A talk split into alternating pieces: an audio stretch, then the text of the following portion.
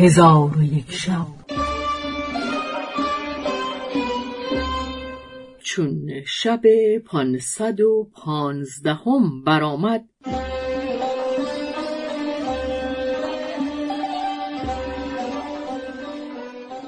گفت ای ملک جوانبخت رسول جواب گرفته بازگشت. چون نزد ملک تیغموس رسید در نزد او زمین ببوسید و کتاب به دو داد و آنچه دیده بود باز گفت که من چندان دلیران و سواران و مردان دیدم که در شمار نگنجند و به کشتن تمام نشوند.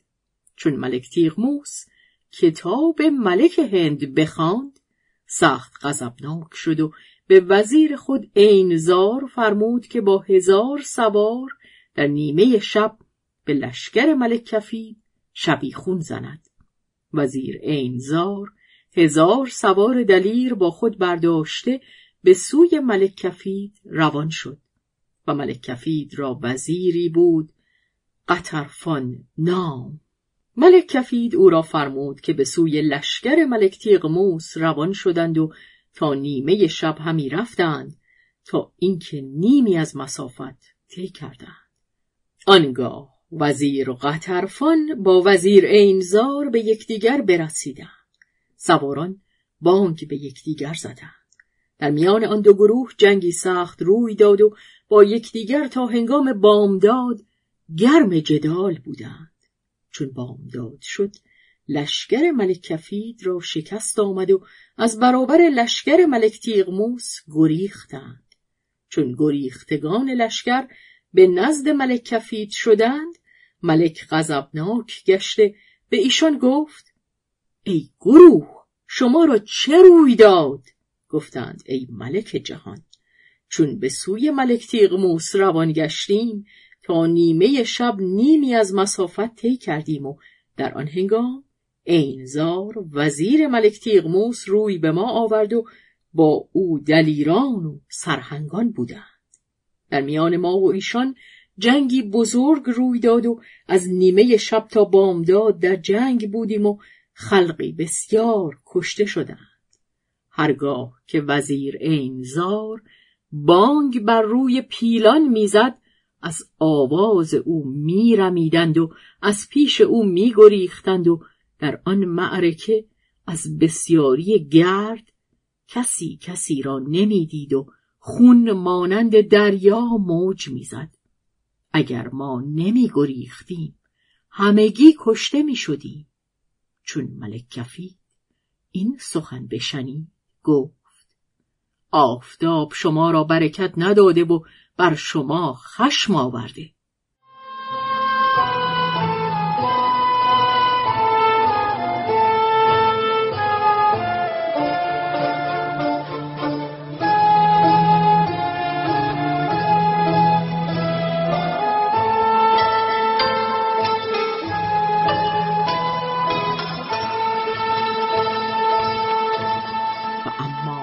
وزیر اینزار به سوی ملک تیغموس بازگشته او را از ماجرا آگاه کرد. ملک تیغموس به سلامت او تهنیت گفته فرهناک شد و فرمود که تبل شادی بزنند.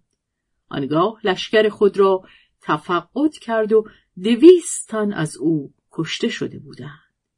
و اما ملک کفید لشکری انبوه مهیا کرده به میدان برآمد و پانزده صف که هر صف ده هزار سوار بودند در میدان مقاتله به ایستادند و او را سیصد پهلوان بود که به پیلان سوار می شدند.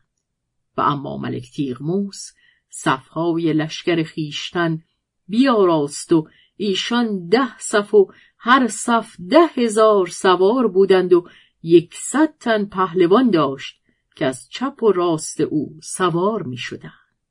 پس چون صفها آراسته شدند سواران نامدار از هر دو گروه پیش آمدند. سپاهیان به یکدیگر برخوردند.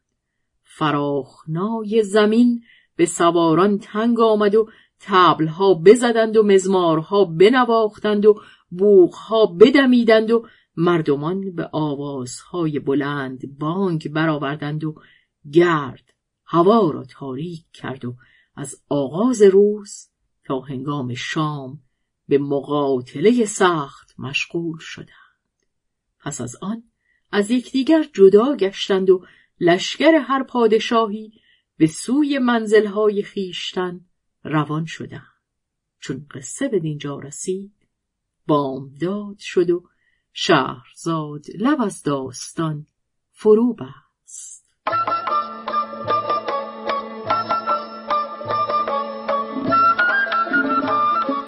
قصه گو شهرزاد فتوهی. تنظیم مجتبا میرسمیعی.